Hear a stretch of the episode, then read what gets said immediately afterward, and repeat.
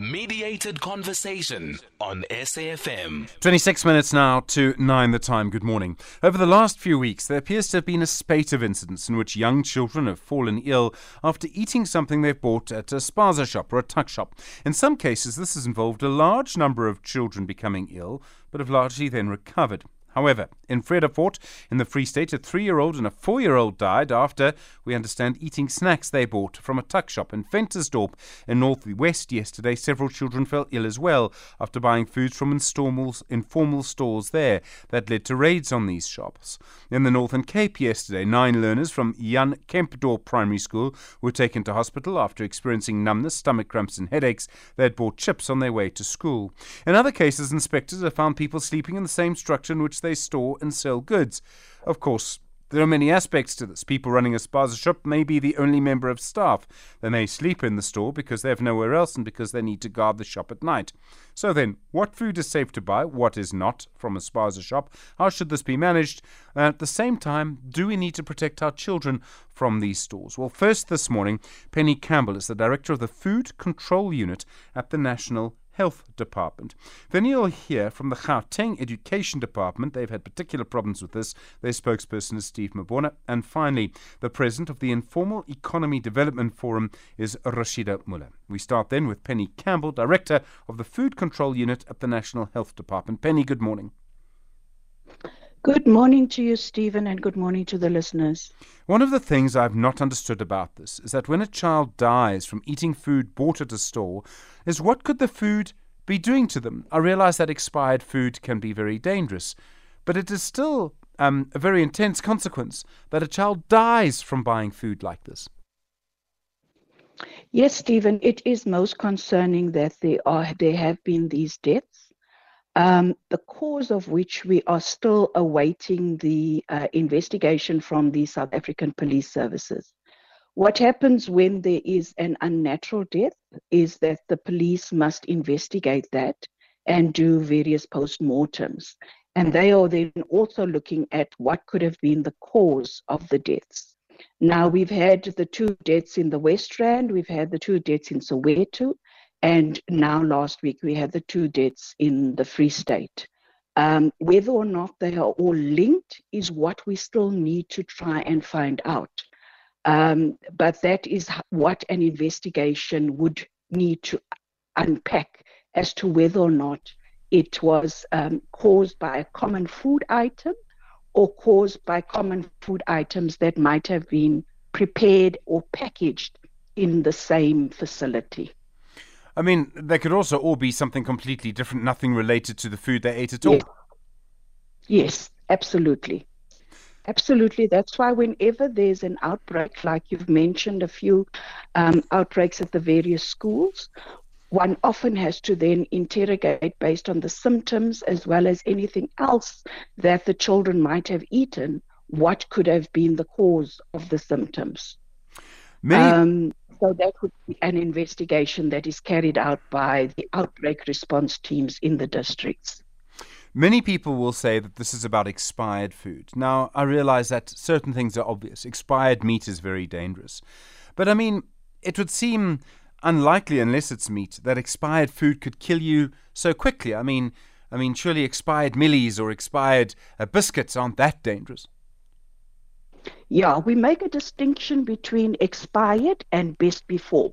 So, expired foods are usually what you would find in the refrigerator, and those, of course, we would be concerned with because they would be likely to cause a microorganism or pathogenic kind of outbreak because they would be unsafe after their use by. The, the, the, the instruction is quite clear on those packages. It says use by a certain date. But when it comes to what we call shelf stable foods, in the main, most of them are shelf stable because they are said to be best before a certain date. Um, and so we don't call those having been expired, but we say that the quality is not guaranteed by the manufacturer, but they are still absolutely safe to eat. So the reason I, I, I, put it in this way is that it would seem unlikely to me that you know a packet of chips could lead to a child dying unless there was something else in the packet of chips. It wouldn't just be because they had gone past their best before date. Absolutely. So it could, that's why we've got to unpack exactly what is the cause. If you think back to, um, I think it was last year or two years ago, there was deaths in the Eastern Cape from four children who had eaten noodles. And then there were another two deaths for children who had eaten noodles in the in Mpumalanga. But when they investigated it and tried to make a correlation, there was there could not be any correlation made because there were two different totally two different packages. And there were other reasons as to why those children died.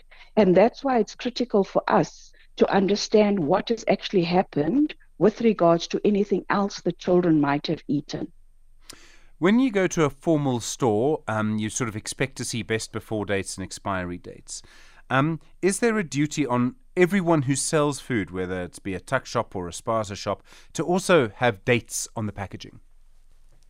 Absolutely. We have exemptions for certain food items that don't need a date. For example, foods that would never uh, lose any of their quality, like honey, um, vinegar, and foods that are intended to be sold within the next six hours. So those are your quick items like you would find on the bakery counters in a in a supermarket.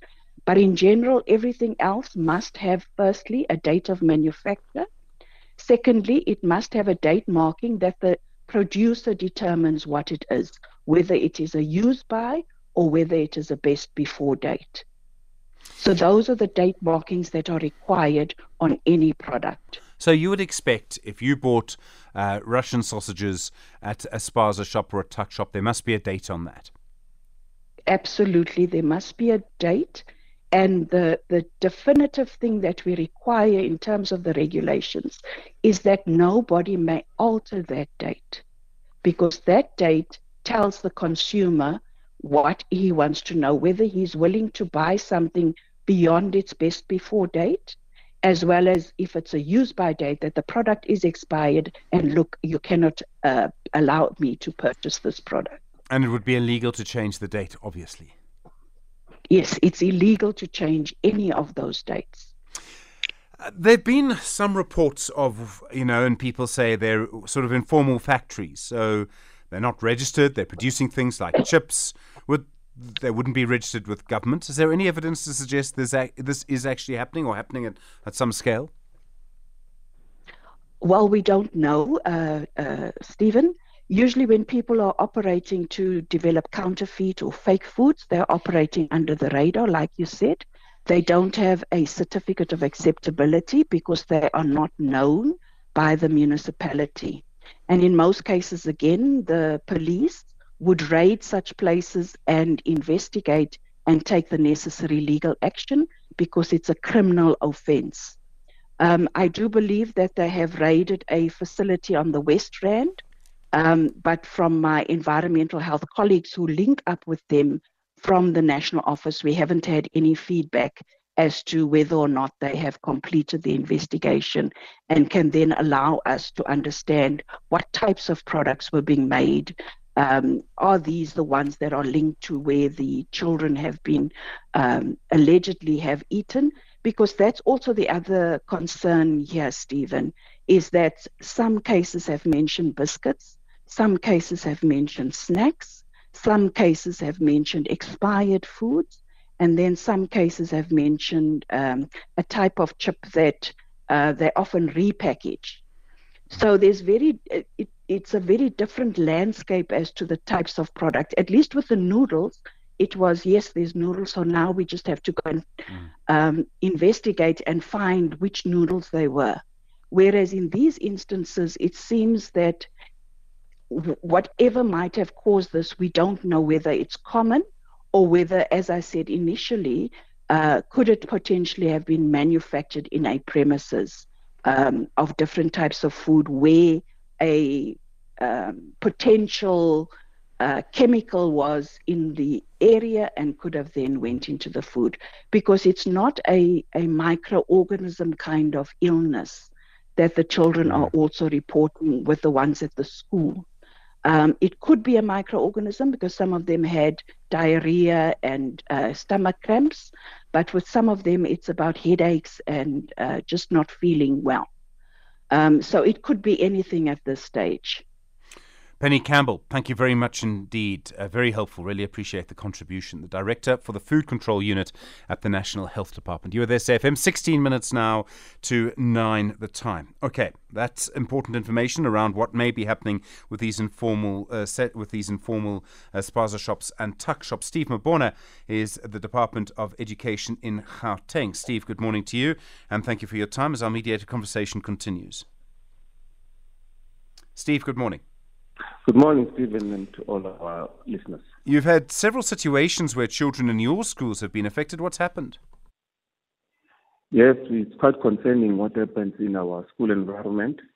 Um, like as we have already indicated, we had uh, so many incidents which uh, happened even uh, yesterday.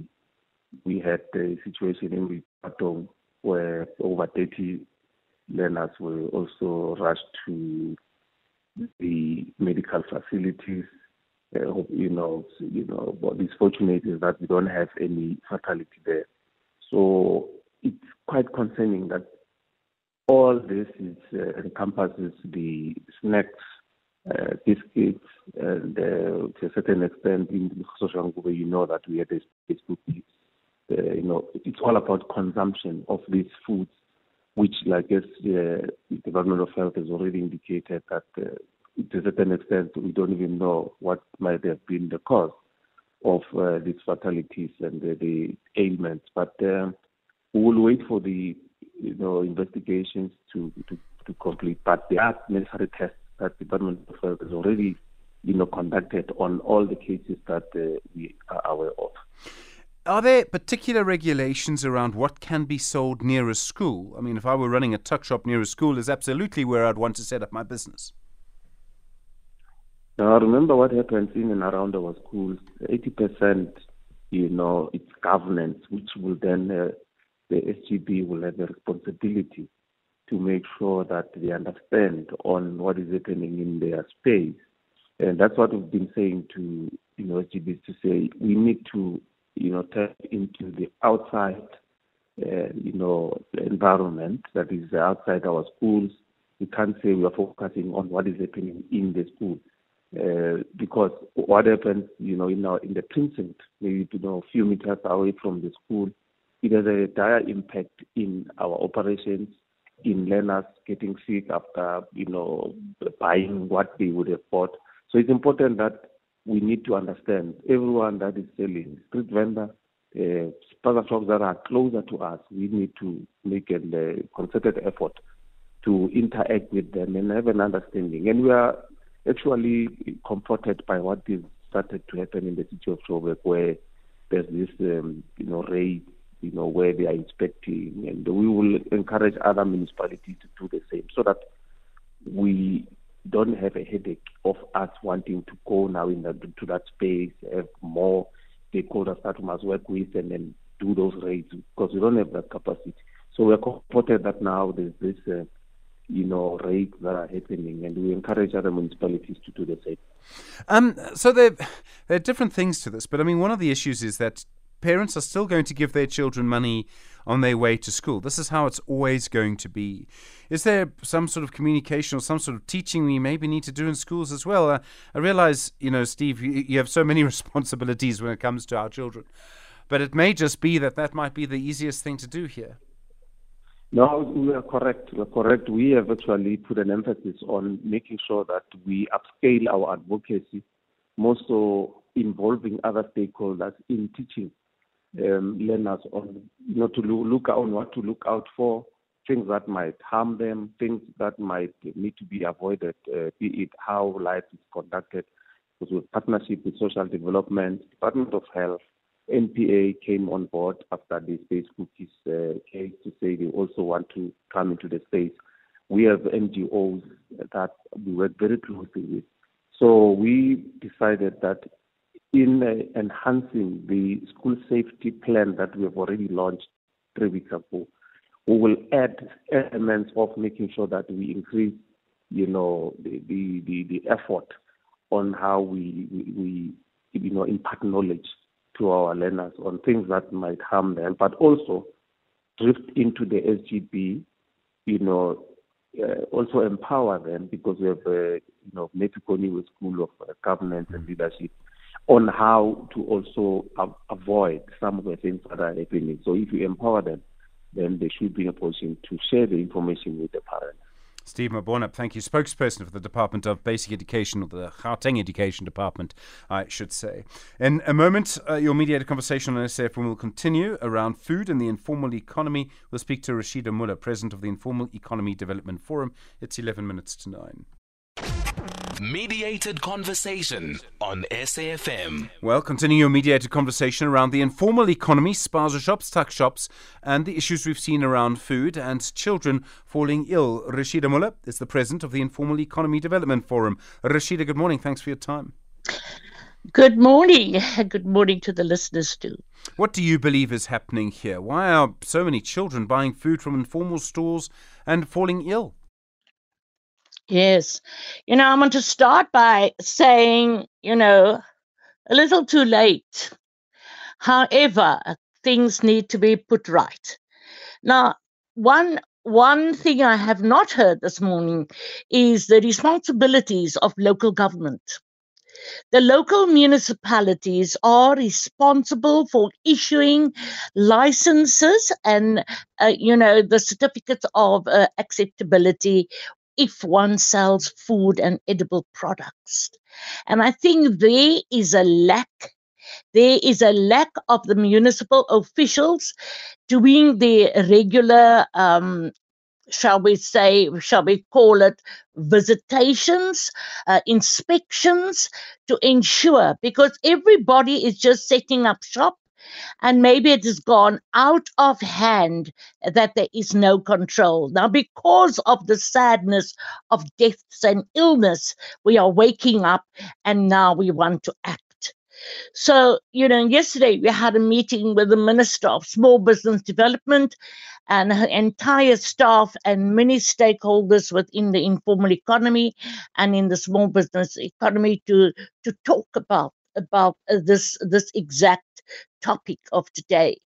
And we we realize that the the government does not have the capacity to to monitor and to police this on their own and therefore, you know, we as the IEDF has said that we extend our hand, and so has other organizations too, to formalize a contractual agreement with the municipalities and with, with the Department of Small Business Development so that we can assist in this monitoring.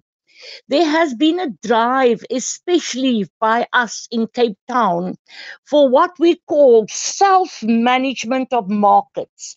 In other words, the, the organizations, the structures that's established in certain informal trading areas need to take responsibility of management with the oversight of the local government.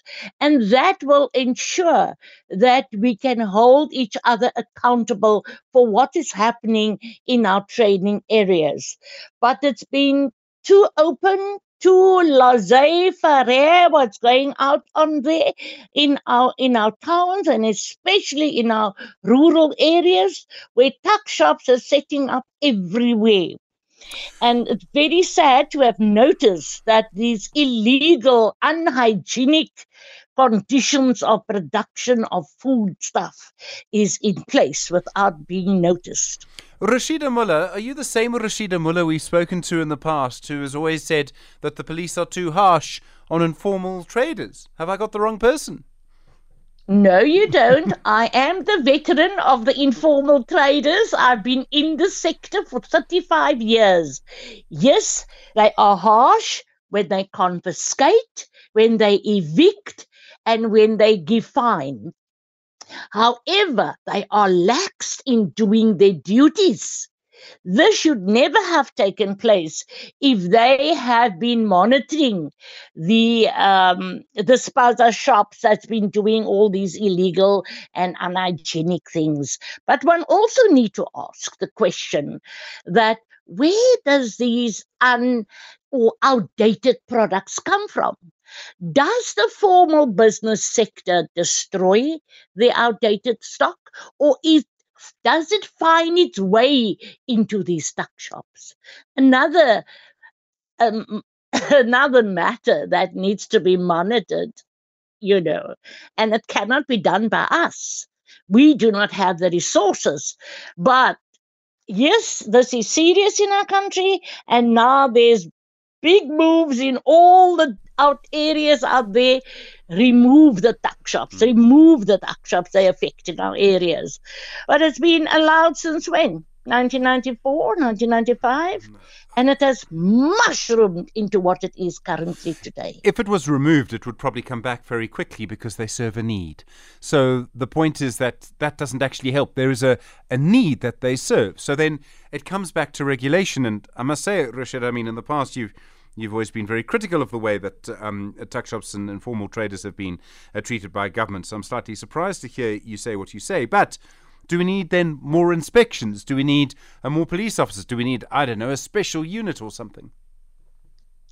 I need to correct you because what we are saying is the informal trader is a trader who creates his own opportunities and his own job. And yes, he needs to do a decent living for himself. But when you find unscrupulous tuck shops going out there and selling poison to our children, they must be eradicated. And the responsibility of that is the police and local government. So, yes, we need unemployment is so high. And the informal sector is the sector that will create the jobs if they are given the enabling environment and decent working conditions and access to market, access to funding, and control and monitoring. And we need to take responsibility with government for that.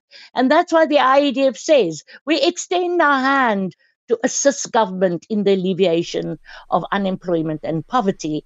But however, there has to be very strict re- regulations, especially on the food concerns. Are you concerned there's going to be a big backlash against people in your business, Rosheeda?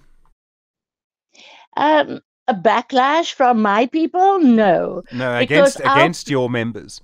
Our, our, our communities are angry at what's happened to children. Yes, yes, that's that's correct. But the tuck shops are not run by the members of our organizations in the communities. The tuck shops are run by certain unscrupulous people who don't care and who don't have passion for what they're doing. They don't rea- well. They are, they are are looking. We're looking at the children being killed. Who can give a piece of bread to a child that is poisoned? That person definitely does not belong in our informal economy. They need to be removed. But for those who are doing a decent uh, living out there, trying to you know feed their families with with with with proper foods and healthy foods, and we need to look at those things and and the cost of fruit and veg that sorry at making our informal traders you know really die out there crying that they can't cope. But the the issue of today is the fake product. The issue is what are we going to do about those who are selling the fake products? The communities have a right hmm. To act.